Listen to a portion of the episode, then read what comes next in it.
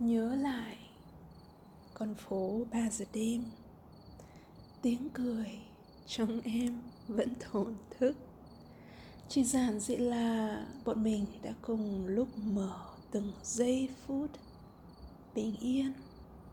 Cho rỗng đi bao muộn phiền để anh và em lại với hồn nhiên. Uhm, nhớ lại con phố ba giờ đêm. Tiếng cười trong em vẫn thổn thức. Chỉ giản dị là bọn mình đã cùng lúc mở từng giây phút bình yên. Cho rỗng đi bao muộn phiền để anh và em lại với hồn